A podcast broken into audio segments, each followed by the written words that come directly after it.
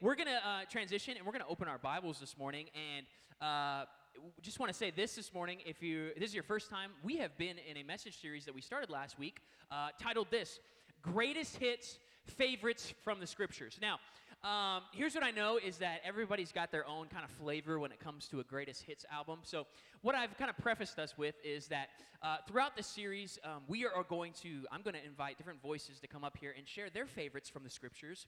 And um, I last week I had the privilege of sharing one of my favorites, and uh, you get me again on week number two. So, um, uh, I'm going to be sharing one of my favorite uh, sections of the scripture this morning. But here's what I'll say everybody's criteria for their favorites is always different. And my criteria for my favorites in the scriptures are um, stories that have really um, influenced the way that I think about the Bible.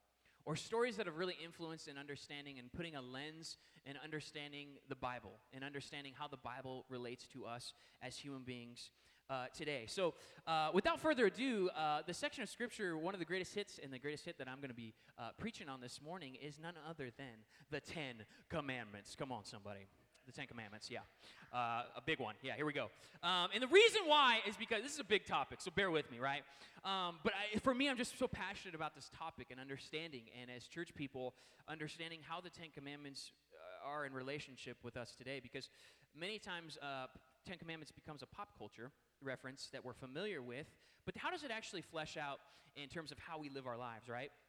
And the Ten Commandments creates a natural conversation about one of my favorite topics within the biblical narrative, which is the t- conversation of covenants. And it also helps set up what I would argue is the next several books of the Bible that I would argue are some of the most confusing when it comes to understanding God's character. You get deep in the book of Leviticus or Deuteronomy, and you're like, what is happening here? You know, many Christian readers just pick up their Bible and like, I'm just going to skip that portion. But here's the deal like, rather than skipping this portion of the Bible, what are the implications of what this section of Scripture means in the Ten Commandments and how it set the stage for God in terms of how He relates to us as people, right? And the big prin- principle I want to start us off with this morning and why this is such a big deal is this it's going to be up on the screen. It's that God acts in accordance with the covenant he is in. That is a biblical principle that we can carry from Genesis to Revelation. God acts in accordance with the covenant that he is in. So many times the behavior of God, we're like, I can't believe God acted like that. Typically is out of the, the understanding of the covenant that God was in in relationship with his people. So to start us off this morning, we're just going to read Exodus chapter 20, where the Ten Commandments kind of lie, this section of Scripture.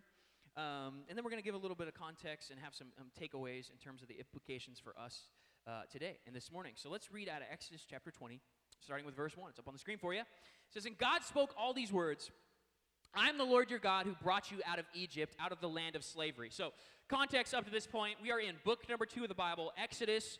Uh, God's people have been enslaved, and now God has supernaturally released them from slavery in Egypt, and He's doing a new thing. The time, the biblical timeline's progressing, and God has slowly been revealing Himself progressively in the ways and the nature of His character. And here we are, where God begins to proclaim specific things. Verse 3 it says, You shall have no other gods before me. You shall not make for yourself an image in the form of anything in heaven, above, or on earth or on the earth beneath or in the waters below. Verse 5 You shall not bow down to them or worship them, for I, the Lord your God, am a jealous God, punishing the children for the sin of the parents to the third and fourth generation to those who hate me, but showing love to a thousand generations of those who love me and keep my commandments. Verse 7 You shall not misuse the name of the Lord your God, for the Lord will not hold anyone guiltless who misuses his name. Remember the Sabbath day by keeping it holy. Six days you shall labor and do all your work, but the seventh day is a Sabbath to the Lord your God. On it you shall not do any work, neither you nor your son or daughter, nor your male or female servant, nor you neither uh, nor your animals, nor your foreigner residing in your towns. For in the six days the Lord made the heavens and the earth, the sea and all that is in them, but he rested on the seventh day. Therefore the Lord blessed the Sabbath day and made it holy. Verse 12 Honor your father and mother, so that you may live long in the land uh, the Lord your God is giving you. You shall not murder, you shall not commit adultery, you shall not cover your neighbor's house, you shall not covet your neighbor's wife or his male or female servant, his ox or donkey, or anything that belongs to your neighbor. And this is where it gets really good, and this is where we're going to be zooming in. Verse 18 here. and beyond. When the people saw the thunder and lightning and heard the trumpet and saw the mountain and smoke, they trembled with fear. They stayed at a distance and said to Moses, Speak to us yourself and we will listen, but do not have God speak to us or we will die. Moses said to the people, Do not be afraid. God has come to test you so that the fear of God will be with you to keep you from sinning. The people remained at a distance while Moses approached the thick darkness where God was. Let's pray this morning before we continue. Lord Jesus, I'm just so thankful that freedom is going to break out in this place this morning. Lord, if there's been people that have been living under a religious yoke, Lord, I'm just so thankful that a relationship is unlocked this morning in the name of Jesus. Lord, you came for a purpose, smack dab in the middle of history for a specific reason. So, Lord, would we grasp this morning when we unlock, God, your heart? the covenant that we are currently in, in relationship with you and the benefits of that, would we receive it wholeheartedly, Lord Jesus? Lord, I pray that you would give clarity to people who have been reading the Bible this morning and maybe have just been confused or maybe just decided to kind of gloss over some sections that don't make sense. But Lord, would you unlock new understanding this morning as we dive into your word and understand that there is something you want each and every one of us to grasp so that we could see your heart, so we can continue to chase over you and be faithful to, to you, Lord. We love you and we praise you. In Jesus' name. And everybody said, Amen. Okay, so what's interesting is the end of the Ten Commandments, we have something interesting, descriptive of God's people happening. And what's being described of God's people is two main things fear and distance. A lot of fear up in those people, and, and, and some distance of saying, God, like, we don't know if we want to have that kind of direct relationship with you, right? Hence, the mediator, Moses, is being kind of pushed forward and saying, you know, Moses will be fine. And to understand this and to understand the biblical narrative, you always have to understand the context leading up to this. And I mentioned a loose context of God's people being freed from slavery out of Egypt, but chapter 19, the, the, chapter before this chapter, helps us understand like what are these great 10 commandments that God gives at this point in history?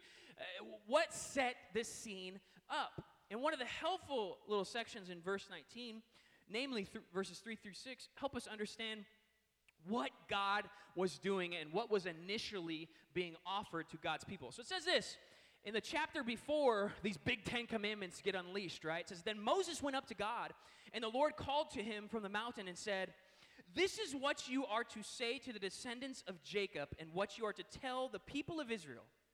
You yourselves have seen what I did to Egypt and how I carried you on eagle's wings and brought you to myself. Now, you don't know much about the biblical narrative, God chooses this like kind of leader out of nowhere, Moses, through the, the, the, revealing of him in a burning bush and says, hey, you're gonna, you're gonna help be the leader to lead God's people out of Egypt. So at this point, like God has revealed himself in a unique way to Moses, and now uh, God's beginning to kind of release an opportunity, not just through Moses, but also to the rest of God's people.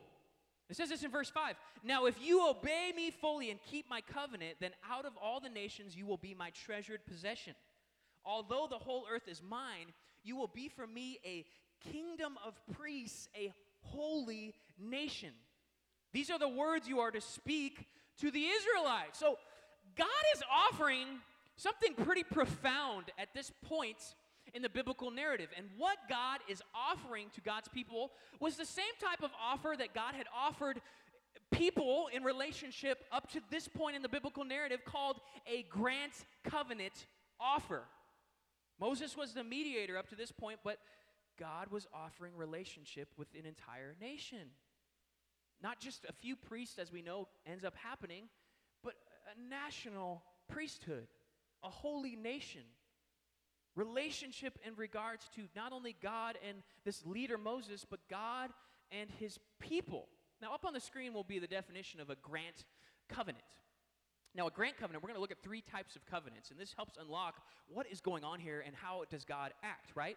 The first covenant we're going to talk about is a grant covenant. And this is, once again, we're going to talk a little bit about this, but it's a covenant when a greater and lesser position or person came into covenant, and the greater one took on all the obligations. The lesser one only needed to receive the covenant, right? So it's like, hey, holy people, treasured priesthood. Like, here you go. Uh, like, God's like, okay, we got you out. Now it's time to, like, you're going to be my people. Like, you're my nation, you're my people. Let's have relationship, right? And once again, I mentioned that this is the type of covenant that's happened up until this point in the biblical narrative on the next slide. Three types of covenants we've seen in the biblical narrative up to this point as we read through the Bible narratively, right? First is the Noahic covenant in Genesis chapter 9, if you're familiar with Noah, Noah's Ark, right? God makes this grant covenant offer to never destroy the earth again with a flood. Then later on in the, in the book of Genesis, this character Abram, which his name is eventually changed to Abraham. And uh, there's a covenant, grant covenant offer that really gets confirmed over several chapters chapters 12, 15, 17, 22. But the, the gist of this grant covenant is through Abraham, the nations of the earth will be blessed. And then we have this initial offer, the Mosaic covenant, the covenant uh, that is, is kind of created through the leadership of Moses that we just read in Exodus chapter 19, 3 through 6, where it's this national holy priesthood. This is who you're going to be. I want to offer this to you. I want to offer relationship with you, but fear and distance kind of spoils the ceremony. God's going, Would you receive this covenant?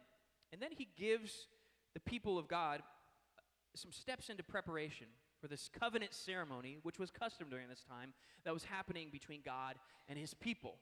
He gave them a few and several directions, and the people agreed, and they said, We'll do everything, Lord. So then the story goes on as we read in Exodus chapter 19, verses 18 through 19. That'll be up on the, on the screen. It says this It says, Mount Sinai was covered with smoke because the Lord descended on it in fire. The smoke billowed up from it like smoke from a furnace, and the whole mountain trembled violently. As the sound of the trumpet grew louder and louder, Moses spoke, and the voice of God answered him. So, what we have is this moment where God speaks, and now God's people are in the presence of God, finally hearing this voice of God billowing out in power on this mountain that they're at the foot of, right? God starts speaking, and unfortunately, fear and distance starts to kick in. And we have a backstory in Deuteronomy chapter 5, the retelling of this story that gives us a little bit more behind the scenes of what was happening at this moment. Verses 23 through 27, it says this Moses is retelling this story. He says, When you heard the voice out of the darkness, talking about God's people, while the mountain was ablaze with fire, they hear the voice for the first time. All the leaders of your tribes and your elders came to me, and you said, the Lord our God has shown us his glory and his majesty, and we have heard his voice from the fire. Today we have seen a person can live even if God speaks with them. But now, why should we die? This great fire will consume us, and we will die if we hear the voice of our God any longer. For what mortal has ever heard the voice of the living God speaking out of fire, as we have and survived? Go near and listen to all the Lord our God says, then tell us whatever the Lord God tells you. We will listen and obey. Distance, Moses, be the mediator. Be the one in relationship that helps us come to terms. God is inviting them, come up the mountain.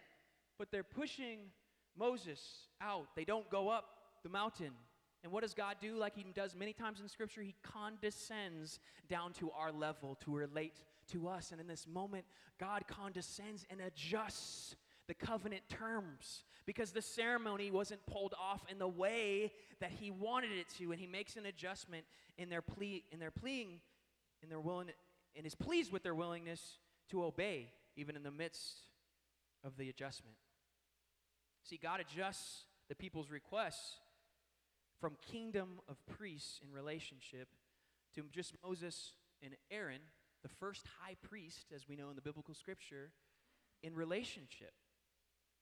See, Exodus chapter 20, we started this morning, should have been this holy priesthood moment, but it turns into from a grant covenant and it's downgraded into something called a kinship covenant. And this covenant ceremony is why the Ten Commandments are the way they are and why they were given in the way they were given. So let's look at a kinship covenant up on the screen, the definition. Kinship covenant, different than this grant covenant, is a covenant when two equal parties come together, as in a marriage. Each party took on a small list of obligations in the covenant. This type of covenant had a small set of obligations and was very evenly divided between the two parties. A kinship covenant was also referred to in history as a parity covenant. So we know the small list of obligations. What was that small list in this ceremony that pans out in Exodus chapter 20? The Ten Commandments. Two copies were created, as was custom, and put in the temple or the tabernacle, this mobile kind of worship tent that the God's people obeyed and followed directions with. And these, both of these tablets were put inside of this box called an ark, Ark of the Covenant. Indiana Jones fans in the house. Come on, somebody. Anyway, yeah, like three of us. That's awesome. You're movie fans. Hey, so am I. Uh, anyway, so two tablets, which was custom. Commandment one through five, six through ten on the back. Two with both commandments on both sides, simply because was custom. One partner gets one copy, the other, but God is the other partner, so they don't really have a can't just hand it to God in his immaterial state, right? Just like, here you go. So what do they do in covenant partnership? They keep both. They keep it in the Ark of the Covenant, which was custom for them in the way that God was condescending down to their level. So they have this partnership set up. Humans and God. Treated as equal parties. But what do we find out as we find out through humans throughout the scriptures? Guess what? Humans fail. Humans don't really do a good job of keeping up their end of the bargain the nation of Israel was, guess what? A horrible covenant partner. Aaron and the people created, a created and worshiped a golden calf within no time. We know that. Moses is still up the mountain. Meanwhile, the high priest is, is rallying with the people of God to break one of those Ten Commandments by creating an idol and then worshiping it. Right off the bat, it's like, this isn't working out too well. And this sets us up to understand the next four books of the Bible, or the, the remainder of Exodus and the, and the following three, right? So the remainder of the book of Exodus is this God's people beginning to walk out God's uh, additional instructions. He gives them some instructions about the tabernacle, this kind of tent, and the way it was supposed to be designed. The consecration of the priests. I mentioned Aaron was the first high priest who has who had many duties uh, to make sacrifices so that they could, in relationship, be continue in relationship with God, festivals, etc. Then we move to the book of Leviticus, which I know some of you in your Bible reading are just skimming it over, but don't do that because it's this guidebook for the priests and the animal laws. They're being catapulted to these additional directions that God is giving in this really unadvantageous covenant relationship between God and his people, namely. Then we get to the book of Numbers where there's a census, the first Passover celebration is celebrated, and there's a journey towards the promised land with, as if you read this book, 40 years of wandering because of God's people being really, really disobedient. Then we get to the fifth book of the Bible, Deuteronomy. It's up on the screen here. Go next slide.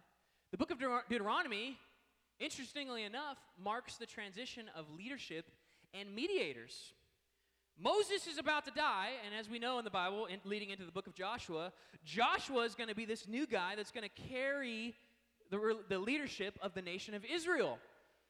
But because that's happening, terms based on covenant faithfulness is reassessed. Anytime there was a transition of leadership, there has to be a reassessment based on the new leader of saying, okay, do we need to reassess the covenant? How did the covenant partnership work out? Well, we know how it worked out. The people of God did not work out as being faithful covenant partners. So it left no choice in the transition between Moses and Joshua for covenant reassessment.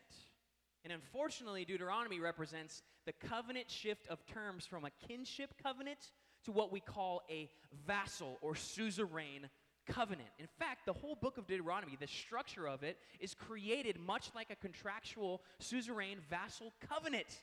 The way that this book is designed represents basically covenantal terms that were reassessed based out of the failure of being a good, imperfect covenant partner, which were God's people, with God. And from this point, this addendum of laws, since the initial 10, because you read through the scripture up to this point, it wasn't just 10 commandments, it was 10 plus commandments. 613 to be exact. The 10 sat in this box called the ark, and then from this point, there was this additional addendum, this massive book of additional laws that got set right outside of that ark next to it this massive guide of 610 or 603 additional laws added to the 10. This represented this new covenant relationship that went from a kinship covenant relationship based on those initial 10 that the, the God's people failed to follow, that is now being reassessed into this addendum of 603 additional laws in what we would call a suzerain or vassal covenant relationship in which God was in relationship. The vassal covenant, let's define it. It's a covenant when a greater and lesser person came into covenant based on the greater one's ability to destroy the lesser one. Instead of destruction, the greater one offered the lesser one safety in exchange for the ability to collect taxes and tribute, take slaves, and so forth. Typically, this happened when a king conquered a nation and offered the people of that nation their lives in exchange for a level of servitude to his harsh rule. As a result, in this covenant, the greater person had all the power and all the lesser person had to fulfill a large number of obligations. A vassal covenant was also referred to as a suzerain covenant. So, this is like the last type of covenant you probably want to be in relationship with because when you fail, bad things happen. When you don't follow it, curses break out. Like when you're not faithful to it, God has created a, a, a, list in relationship because of the failure of humanity that is obviously temporary and has, unfortunately, repercussions when the, God's people choose to be unfaithful to that covenant partnership. And it's interesting to see God's grace in his heart, even in the midst of these laws. Because if you compare the culture of the day, the uh, laws and codes and, and the way people function were very, very similar uh, to the code and the law that God had created in relationship with his people. In fact, many times God, as you see, his grace shines through in the way that he was actually really lax on God's people and some of the consequences if they didn't follow these laws. We look in scripture, or we look in, in history, and we see such things as the Code of Hammurabi, which is hundreds and hundreds of laws that many people during culture and society during this time had to follow and had so much harsh, more harsh consequences than what God sets up graciously with his people in these 613. See, on the next slide, this helps us define some terms here when we're reading the Bible and understanding it and understand what in the world are we sometimes reading when we're reading that first two thirds of the Bible called the Old Testament, right? So, what we have here is called the Mosaic Covenant that we've seen gets downgraded over time in terms of God's heart and what He initially offered. This is also known as, many times referred to as the law or the Torah, as, as, ancient Ju- Judaism would refer to it, right? It's this first five books of the Bible where these 613 laws are developed and taken into consideration. This is their book of the law, the first five. Also, many times known as the Old Covenant, which is also known as, in reference to our Bible, the Old Testament. Testament and covenant, words that are used interchangeably. So when we're reading the first two thirds of the Bible, what we're reading is we're reading the story of God's people based out of this massive covenant situation that God's people were in in relationship with their God.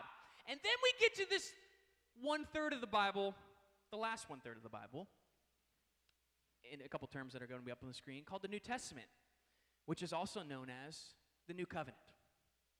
It's a new covenant. There's something different in the way that as people today, we get to relate to God and where we're at.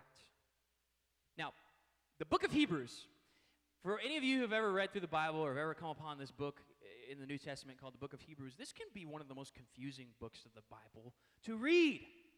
Many times it's one of those ones that you have a temptation to skip over because you're like, I don't know what's happening here. But it's amazing because the book of Hebrews, what it represents is the transition from the old covenant to the new covenant.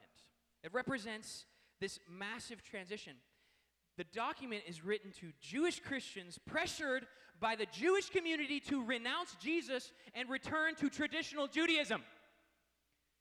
Like the, the, the, the early followers of Jesus were forced to confront ancient Judaism and its followers are saying, no, no, no, don't do what Jesus said. Continue to, to live under the old covenant, the Mosaic covenant, the covenant, the history of how God relates to us as his people. And the author is urging his audience to stay the new covenant course and resist the temptation to bend and blend. You can't bend and you can't blend, right? You can't blend the old and the new because the new represents something new based on what Jesus had done in the middle of human history. So we're going to read out of Hebrews chapter 8, and hopefully it will begin to illuminate what is happening based on this idea of understanding what type of relationship God and his people were in, and now what type of relationship God was inviting his people into. Hebrews chapter 8, starting with verse 1 Now the main point of what we are saying is this We do have such a high priest who sat down at the right hand of the throne of majesty in heaven. High priest. I mentioned this before. Aaron was the first one. Remember when that covenant relationship got set up? He was the first one who was required once a year to set up sacrifices that atoned, that covered the sins and forgave God's people. All of these laws in which they were required to follow. So now, the author of Hebrews is talking about a high priest who sat down at the right hand of the throne of the majesty in heaven. Verse 2 and who serves in the sanctuary, the true tabernacle set up by the Lord, not by a mere human being. Every high priest is appointed to offer both gifts and sacrifices, and so it was necessary for this one also to have something to offer. If he were on earth, he would not be a priest, for there are already priests who offer the gifts prescribed by the law. They serve at a sanctuary that is a copy and shadow of what is in heaven. This is why Moses was warned when he was about to build the tabernacle see to it that you make everything according to the pattern shown you on the mountain. But in fact, verse 6, the ministry Jesus has received is a superior to theirs, as the covenant of which he is a mediator is superior to the old one, since the new covenant is established on better promises. Verse 7 For if there had been nothing wrong with the first covenant, it's okay. No place would have been sought for another. Verse 8 But God found fault with the people and said, The days are coming, declares the Lord, when I will make a new covenant with the people of Israel and with the people of Judah. Verse 9, it will be, not be like the covenant I made with their ancestors when I took them by the hand to lead them out of Egypt, because they did not remain faithful to my covenant, and I turned away from them, declares the Lord. This is the covenant I will establish with the people of Israel after that time, declares the Lord. I will put my laws in their minds and write them on their hearts. I will be their God, and they will be my people. No longer will they teach their neighbor or say to one another, Know the Lord, because they will all know me, from the least of them to the greatest. For I will forgive their wickedness and will remember their sins no more. Verse 13 By calling this covenant new, he has made the first one obsolete. And what is obsolete and outdated will soon disappear. What was prophesied at that moment in human history about what will soon once disappear happened August 6th, 70 AD, when the temple in Jerusalem was absolutely destroyed when Jesus prophesied in front of the temple to his disciples, Not one stone behind me as he stood in front of the temple will be left unturned. In human history, one of the prophecies that we can surely point to was the destruction of Jerusalem that was, that was prophesied. To a point that the temple was destroyed, that rabbinic Judaism, a new type of Judaism, had to be created because they did not have the resources to continue to participate in ancient Judaism. They couldn't perform all the nuances of the sacrifices and the things that they needed to do simply because when the temple was destroyed, August 6 in 70 AD, Judaism was wiped off the map in its ancient form, in which Jesus had prophesied would happen. It would soon disappear. And then Paul, Paul, one of the main authors of the New Testament, a follower of Jesus, who was like a modern day ISIS who then got rocked and started giving his life to the cause of Jesus, right? He writes many of the letters in the New Testament, and he writes this in Romans chapter 7, which is interesting to the context of what we're discussing this morning. He says, So, my brothers and sisters, you also died to the law through the body of Christ, that you might belong to another. The body of Christ, the church. It's like the church represents a community where we're dead to the law to him who was raised from the dead in order that we might bear fruit for God. For when we were in the realm of the flesh, the sinful passions aroused by the law were at work in us, so that we bore fruit for death. Verse 6 But now, by dying to what once bound us, we have been released from the law so that we serve in the new way of the Spirit, not in the old way of the written code. Paul is making clear here for a Christian who has received and decided to follow, follow Jesus, we are no longer accountable to the law, but the Spirit of God who lives and drives within us. Thou shalt not, as a Christian, obey the Ten Commandments. Let me say that again. Thou shalt not, as a Christian, obey the Ten Commandments, because this represents a covenant in which we are no longer bound underneath for a certain place within the middle of a certain point in history. The Old Covenants, though, is a perpetual reminder that God keeps his promises, that his love endures forever. Yes, it is obsolete, but it is obsolete covenant for which Jesus' followers should be grateful. And I love how N.T. Wright, one of my favorite theologians, he, he summarized it perfectly when he, when he wrote this quote. He says, The Torah, as we've defined, there's 50 names we can give to it, it seems like, or also known as the Law of Moses at Sinai, Mount Sinai, is given for a specific period of time and is then set aside. Not because it was a bad thing, now happily abolished, but because it was a good thing whose purpose had now been accomplished. God condescended not down to be condescending, but to condescend and make a, the best situation possible for the covenant relationship in which his imperfect covenant partners were demanding.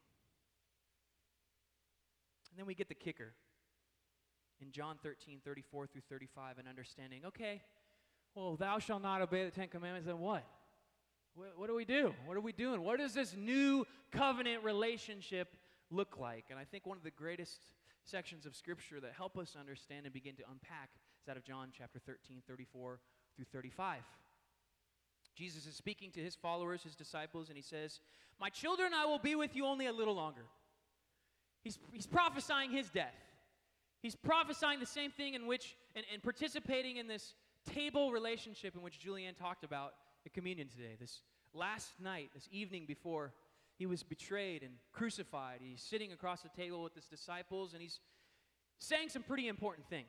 And he says this He says, You will look for me, and just as I told the Jews, so I tell you now, where I am going, you cannot come. It's like, I'm basically going to die, resurrect from the dead, reappear to you, and then I'm going to ascend to heaven, and then I'm going to fill my church to be the hope of the world.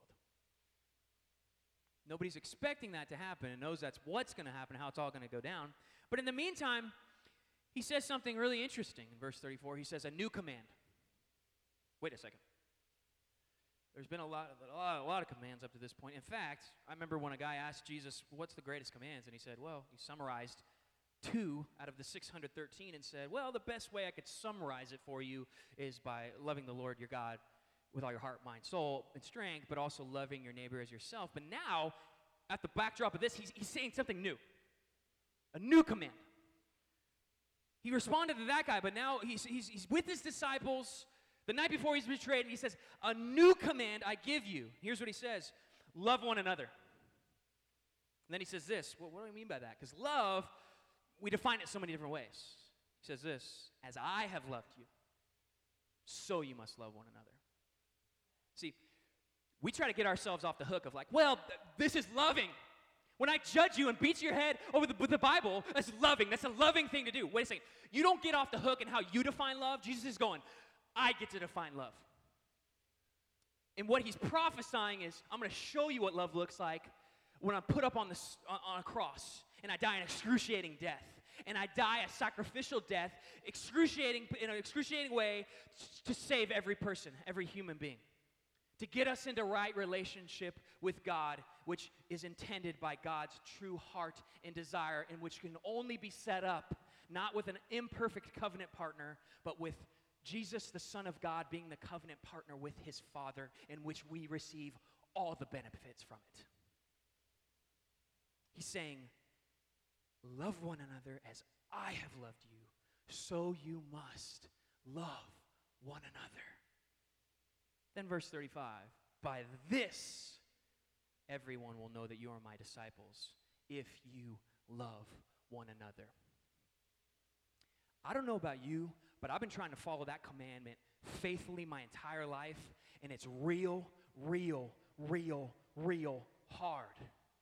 If there's one at the pinnacle that Jesus says prioritize, I can dedicate my life to it, and I'm going to dedicate my life to following Jesus and look like Jesus, and know even as I get closer to Jesus, I'm never going to be Him.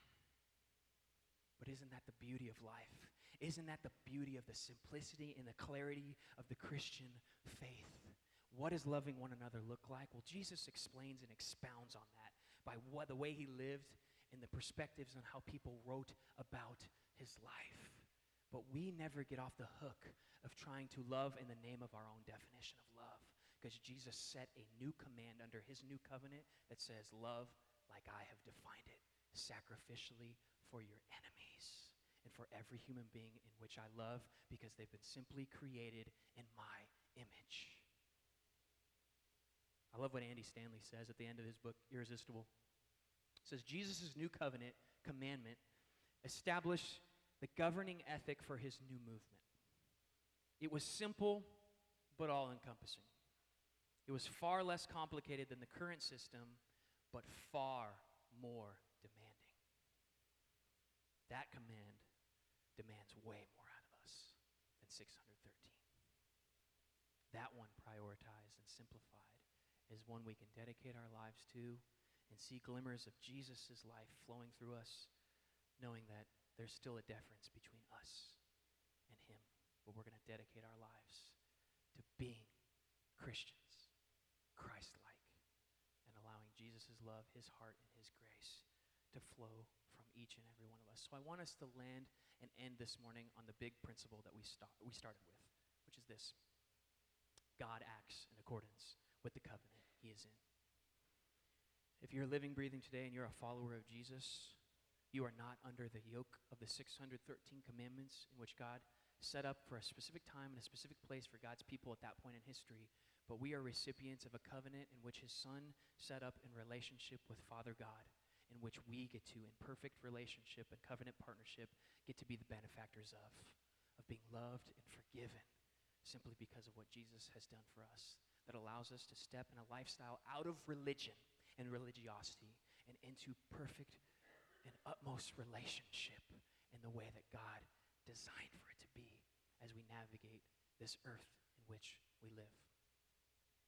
My prayer for you this morning is that you would receive that new covenant relationship all in this morning. And you would receive all that Jesus and the vision that Jesus would have from you from this point on in your life moving forward. Can we pray this morning?